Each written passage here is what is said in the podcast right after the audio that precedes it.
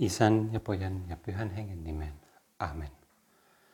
Herrani ja Jumalani, minä uskon lujasti, että sinä olet täällä, että näet minut, että kuulet minua. Palvon sinua syvästi kunnioittaen. Pyydän sinulta syntini anteeksi antamista ja armo tehdä tämä rukoushetki hyödylliseksi. Perisynnytön äitini, Pyhä Joosef, isäni ja Herrani, suojelushenkelini, rukoilkaa puolestani. Tänään vietetään ruotsalaista pyhää, pyhä Elisabeth Hesselblad.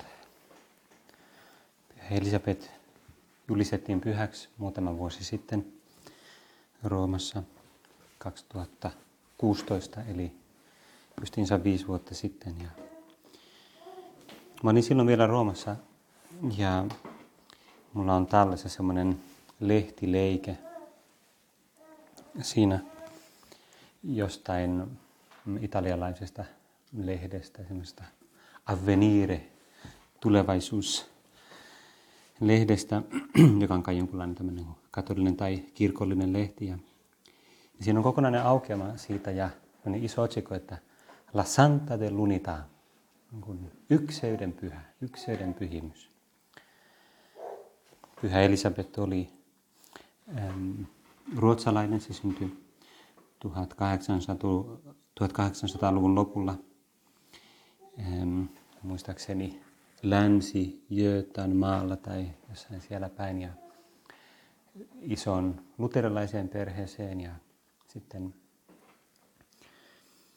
erilaisten vaiheiden kautta se tutustui katoliseen uskoon, jota tietysti siellä Ruotsissa oli hyvin vähän siihen aikaan varsinkin. Ja, ja se meni Yhdysvaltoihin työskentelemään sairaanhoitajana.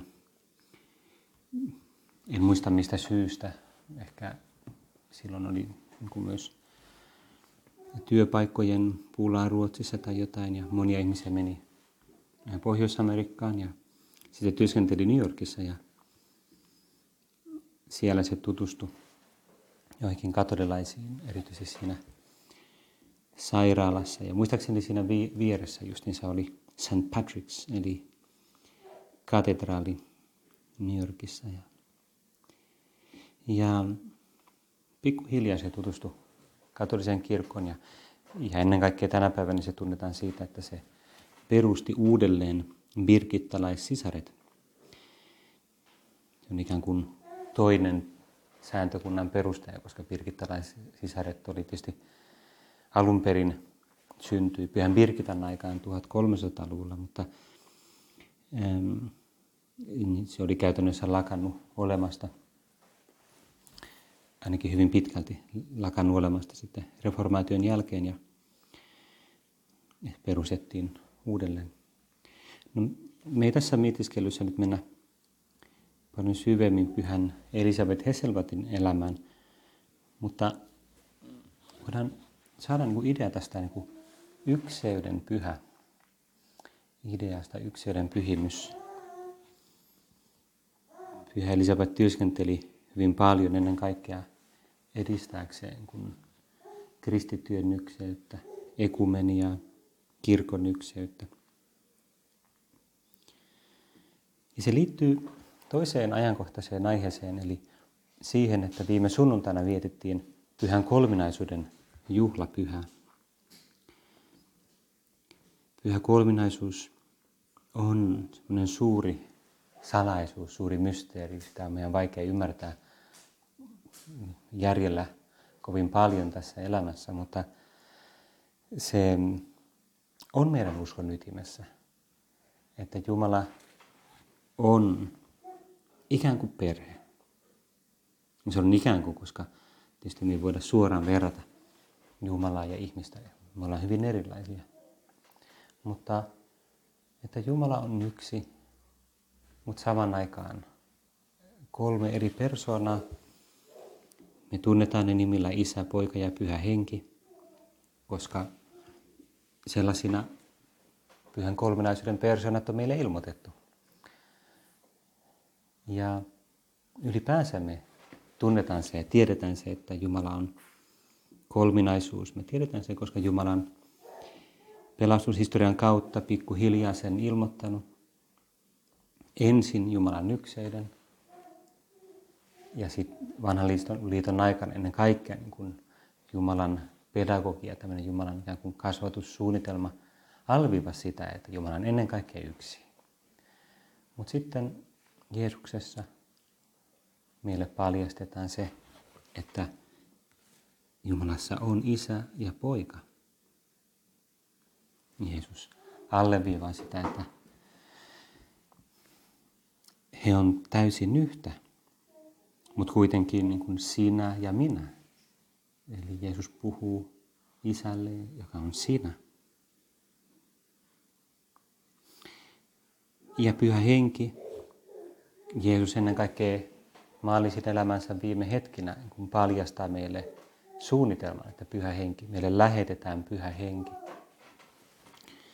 Ja kirkon historiassa, varhaisessa teologiassa sitten pikkuhiljaa pohdittiin sitä ja reflektoitiin sitä ja saavutettiin syvempi ymmärrys siitä myös kirkolliskokousten kautta, että, että on todella yksi Jumala, samaa olemusta, mutta kolme eri persoonaa. Voitaisiin tietysti kysyä, että mitä relevanssia sillä on meille, millä tavalla se vaikuttaa meidän uskoon. Jos me otetaan katekismus, katolisen kirkon katekismus, niin siinä meille sanotaan, että pyhä kolminaisuus on meidän uskon tärkein oppi. Mutta ehkä aika moni meistä, ainakin jos ei ole paljon lukenut kolminaisuuteen liittyen, voisi olla vähän niin sanotusti hoomoilasena sen kanssa, että no niin kuin, mitä väliä sillä on tavallaan, mitä se muuttaa. Homoilasena tarkoittaa ihmeissään, niin kuin, hämmästyksissään.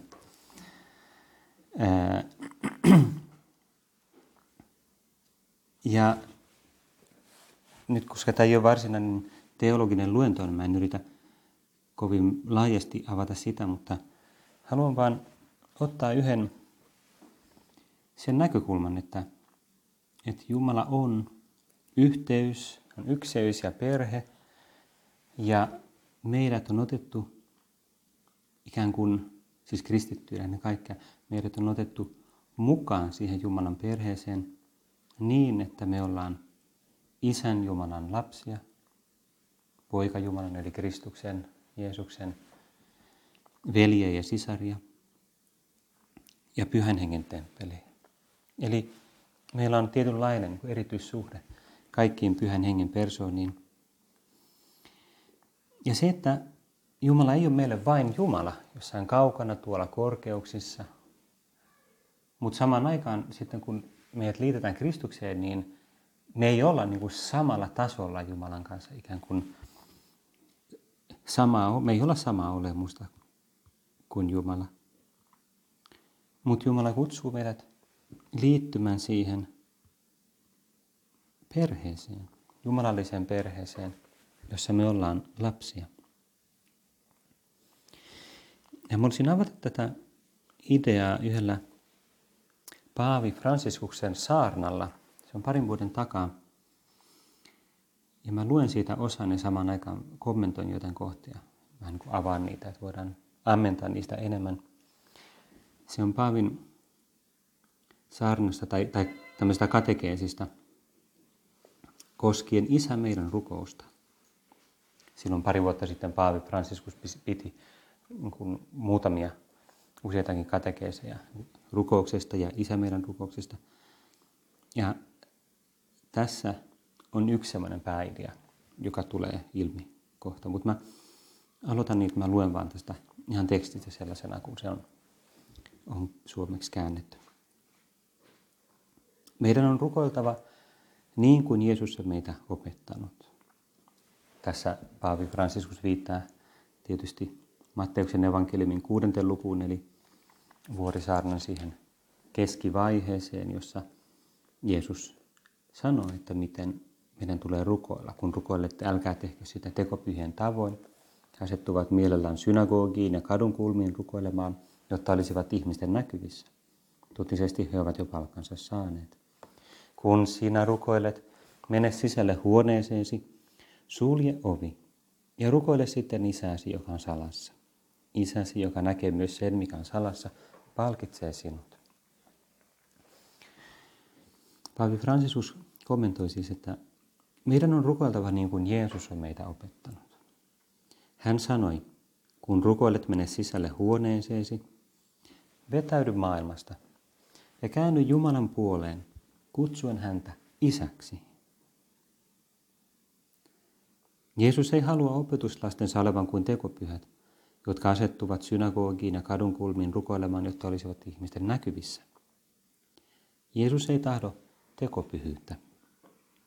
Todellinen rukous toteutuu oman tunnon sydämen salaisuudessa. Se on tutkimatonta ja vain Jumalan nähtävissä.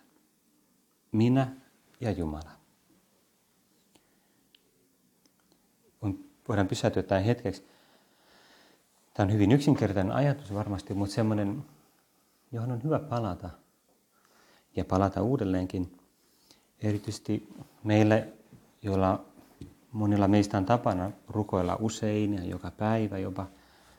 Ja niin kuin joka päivä tehdä niin, että me hiljennytään, mennään ikään kuin tähän omaan huoneeseen tai tähän vetäydytään maailman hälystä ja melusta ja kiireistä ja käännytään Jumalan puoleen.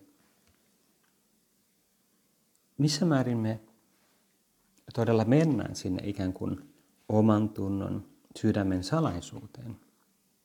Sinne sille alueelle, mikä on ikään kuin tutkimatonta ja vain Jumalan nähtävissä. Missä määrin mä Jeesus muistan ja myös uskallan mennä sinne alueelle, jossa olen todella sinä ja minä, minä ja Jumala. Se on ehkä se rukouksen, rukoilemisen isoin haaste, koska se on semmoinen asia, joka me helposti voidaan olettaa. Mutta sitä ei voi olettaa, koska sitä ei tapahdu, jos, ei, jos me ei tehdä sitä itse. Ja se ei ole myöskään mikään tekniikka. Se ei, se ei ole semmoinen, niin kuin, että se ei ole joku kirja eikä teksti eikä joku valmis niin kuin mun ulkopuolella oleva asia, kun mä vaan otan ja sitten se tapahtuu näin. Ja ainakin mä voin ihan vilpittömästi sanoa, että kun mä hiljattain luin tämän tekstin uudelleen, niin se haastoi mua. Mä huomasin, että pyhä henki puhuu mulle, että hei, niin kun, muistaaksä tämän? Pidätkö huolta tästä, kun sä rukoilet? Vai käykö sulle helpommin niin, että kun sä menet lainausmerkeissä rukoilemaan, niin sä menet ajattelemaan asioita, sä menet lukemaan jotain kirjaa, Ainakin mulle joskus käy niin, että nyt on se puolen tunnin rukous, okei se on aika pitkä, vaikka sekin menee aika nopeasti. Ja no mä otan tämän kirjan ja ton kirjan ja katsotaan mitä ajatuksia mulle tulee. Tämä on tavallaan niin kuin tekniikkaa, tämä on tämmöisiä apukeinoja. Eikä se ole huono asia. Ne on tosi hyviä ja tarpeellisia, erittäinkin tarpeellisia. Mutta Jeesus, tänään sä muistutat mua siitä, että kirjat ei ole rukousta. Todellinen rukous toteutuu oman tunnon sydämen salaisuudessa. Siellä, missä on minä ja Jumala. No jatketaan. Paavi Franciscus jatkaa tätä katekeesia. Se ei vielä oikeastaan mennyt siihen ydinasiaan, mistä se haluaa puhua. Mm. Jumalan kanssa on mahdotonta teeskennellä. Se on mahdotonta. Jumalan edessä maskeilla ei ole valtaa.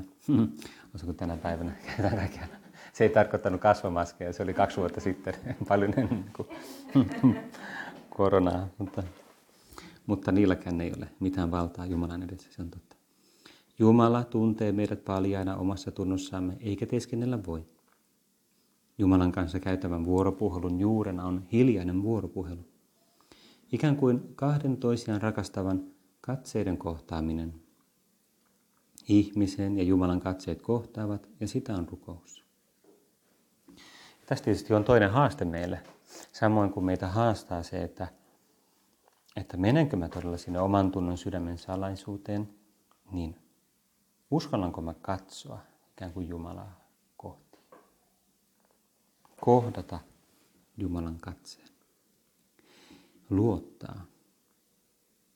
Ja Paavi Franciscus rohkaisee, katso Jumalaa ja anna hänen katsoa sinua. Se on rukousta. Se on kaunis rukous. No tässä tämä ensimmäinen asia, josta Paavi tässä on puhunut, se, että rukoileminen by definition niin kuin, ihan niin kuin oma, omalta olemukseltaan on jotain muuta kuin sitä, että mä vain ajattelen asioita. Se, että me hiljenny mietiskelemään ikään kuin itsekseni jotain, se voi olla tosi hyödyllistä, mutta se ei ole vielä rukoilemista. Mutta sitten tulee vielä se pääasia, joka liittyy tähän kolminaisuuteen vielä enemmän. Paavi Franciscus jatkaa. Ja silti, vaikka opetuslapsen rukous on täysin luottamuksellista, se ei ole koskaan sisäänpäin kääntynyttä. Oman tuntonsa salaisuudessa kristitty ei jätä maailmaa huoneensa oven ulkopuolelle, vaan kantaa sydämessään ja rukouksessaan ihmisiä ja tilanteita, ongelmia, monia asioita. Isä meidän rukouksen tekstissä on merkittävä puutos. Puuttuu yksi sana. Ajatelkaapa kaikki, mitä Isä meidän rukouksesta puuttuu. Yksi sana. Yksi sana, jota meidän aikanamme, tai, tai ehkä aina, kaikki pitävät suuressa arvossa. Mikä sana puuttuu Isä meidän rukouksesta, jotta rukoilemme joka päivä? Ja voitaisiin pysähtyä miettimään, no mikä se olikaan? Jos te tiedätte vastauksia, niin te ehkä muistatte, mutta Paavi sanoi, että puuttuu sana minä. Siinä ei koskaan sanota minä. Ja on totta. On tärkeä, se on tärkeä havainto, hieno havainto. Jeesus opettaa rukoilemaan niin, että huulilla on ennen kaikkea sinä, koska kristillinen rukous on vuoropuhelua. Ja näinhän se on. Isä meidän, joka olet taivaissa, pyhitetty olkoon sinun nimesi. Tulkoon sinun valtakuntasi. Tapahtukoon sinun tahtosi, myös maan päällä niin kuin taivaassa. Ja Paavi sanoo, ei minun nimeni, minun valtakuntani, minun tahtoni. Ei minun, se ei käy. Ja tässä tietysti tulee se, minkä takia rukous aina haastaa meitä, jos me todella rukoillaan. Eikä vain, eikä vain hiljennytä. Meidän täytyy ikään kuin kääntyä ulospäin meidän omasta minäkeskeisestä olemisesta. Katsoa kohti Jumalaa, kuunnella, mikä on Isä, sun tahto, sun nimi, sun valtakunta. Ja mitä mä voin tehdä sen eteen myös. Mutta sitten, ja sitten siirrytään meihin. Isä meidän rukouksen koko toinen osa on monikon ensimmäisessä persoonassa. Anna meille joka päivän leipämme. Anna meille anteeksi velkamme. Äläkä saata meitä kiusaukseen, vaan päästä meidät pahasta. Jopa ihmisen tärkeimmät peruspyynnöt, kuten ruokanälän sammuttamiseksi, ovat kaikki monikossa. Tämä on aika kiinnostavaa. Ainakin kun mä luin tämän ekan kerran, mä ajattelin, wow, tosi yksinkertainen ajatus ja niin totta. Kun mä vertaisin sitten ja niin kuin tein omaa oman tunnon tutkiskelijoina tai ruko, rukoilin tätä lukiessa, ajattelin, Jeesus, miten usein mä menen rukoilemaan, rukoillessani, kun mä pyydän jotain, mä pyydän ennen kaikkea itseni puolesta. No, mulla on ollut se juttu, mulla on tämä juttu, mulla on, voisitko auttaa tämän asian kanssa ja niin edespäin, niin edespäin. Ja ehkä niihin liittyy jossain määrin ihmisiä, ihmisiä, jotka koskee mun elämää jollain tavalla. Ihmisiä, joiden mä haluaisin esimerkiksi muuttuvan. voisitko auttaa sitä sitä ihmistä muuttumaan, koska se on aina niin sellainen tai jotain. Eikä se huono pyyntö, pyyntö mutta se voi olla myös vähän sellainen itsekeskeinen. Mä toivon sitä, koska se, koska se ärsyttää tai väsyttää tai jotain muuta. Kun mä lausun se meidän rukouksen, ajattelenko mä todella sitä meitä. Että mä pyydän tuolla kaikkien puolesta. Anna meille tänä päivänä joka päiväinen leipämme. Ketkä on ne me, joita mulla on mielessä silloin? Anna meille anteeksi velkamme. Pyydänkö me itse asiassa sitä, että myös muille, muille syntien anteeksiantoa? Että he voisivat todella saada syntien anteeksiannon, eikä vain minä. Äläkä saata meitä kiusaukseen. Äläkä anna meidän joutua kiusaukseen. Pyydänkö mä myös muille voimaa kiusauksen hetkellä? Paavi Franciscus kysyy vielä, miksi? Koska vuoropuhelussa Jumalan kanssa ei ole sijaa individualismille. Siinä ei ole pakko miellettä omista ongelmista, ikään kuin me olisimme ainoita maailmassa, jotka kärsivät. Jumalalle ei voi kohottaa rukousta, joka ei olisi veljen ja sisarten yhteisön meidän rukousta. Olemme yhteisö, olemme velje ja sisaria, olemme rukoileva kansa.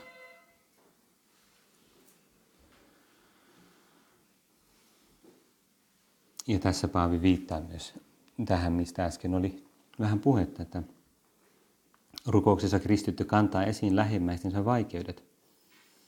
Illan tulen hän kertoo Jumalalle päivän aikana kohtaamansa kärsimykset ja tuo hänen eteensä monien kasvot, ystävien ja vihollistenkin, eikä sysi heitä syrjään häiriötekijöinä.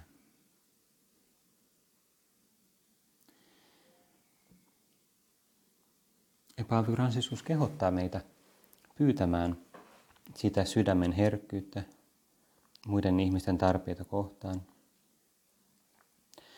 Et jos me ei huomata, että meidän ympärillä on kärsiviä ihmisiä, niin meidän sydän on kuin kiveä. Silloin on hyvä rukoilla Herraa, että hän koskettaisi meitä hengellään ja herkistäisi sydämemme. Herra, herkistä sydämeni, jotta voisin ymmärtää ja kantaa toisten ongelmia ja kärsimyksiä. Ja meillä on tietysti esimerkki siitä Jeesus itse.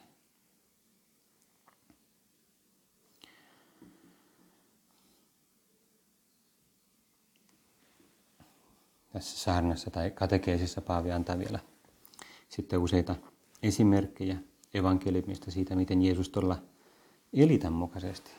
Eli Jeesus jatkuvasti kun huolehti muista, huolehti kärsivistä, paransi niitä, kohtasi niitä, opetti meitä myös laupiaan samarialaisen eh, vertauksella kohtaamaan ihmisiä, kohtaamaan kärsiviä, kohtaamaan puutteessa olevia ihmisiä.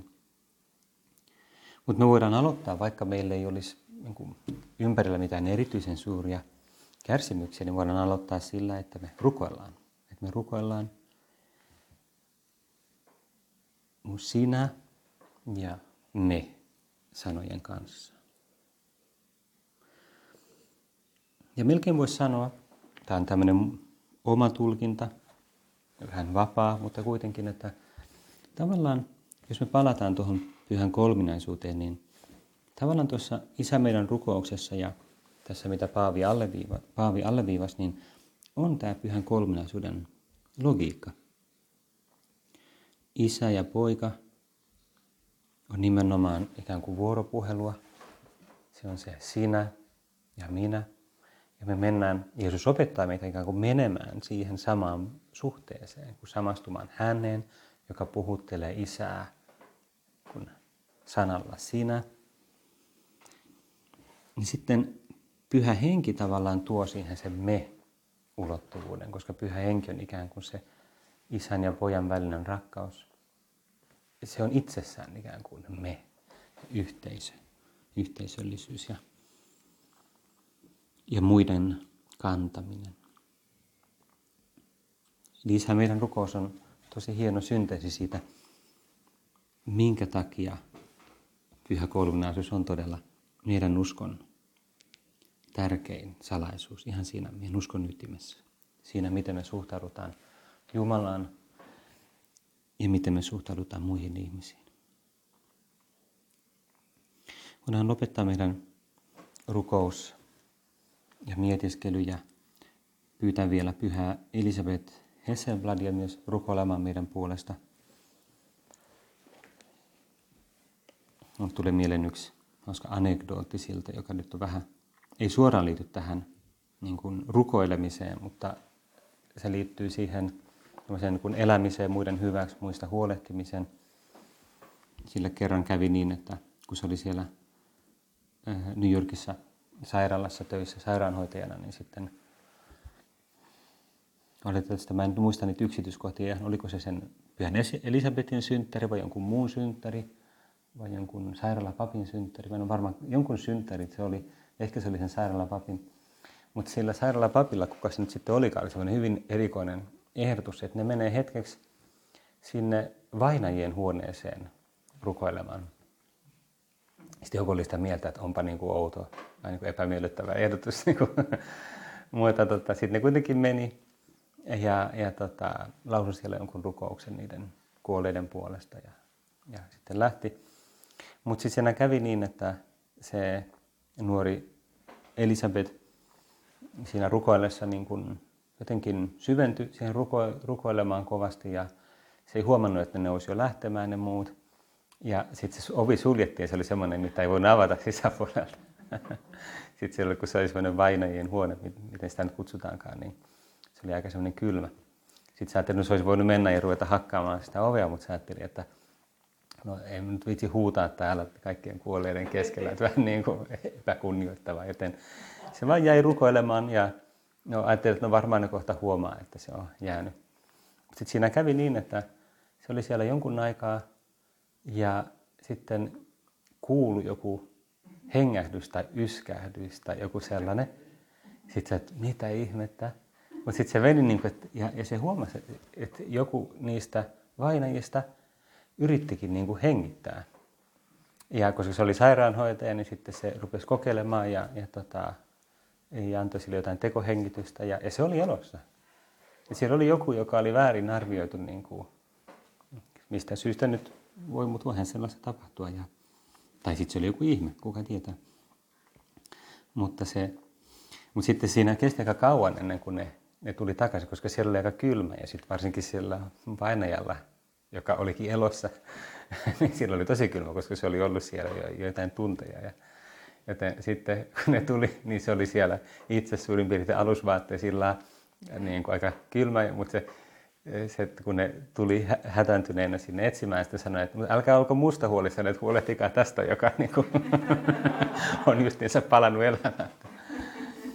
No, mutta hieno esimerkki siitä, että huolehtia muista. Kiitän sinua Jumala niistä hyvistä päätöksistä, liikutuksista ja innoituksista, jotka olet mieleeni johdattanut tämän mietiskelyn aikana. Pyydän apuasi toteuttaakseni ne. Perisynnytön äitini, Pyhä Joosef, isäni ja herrani, suojelusenkelini, rukoilkaa puolestani.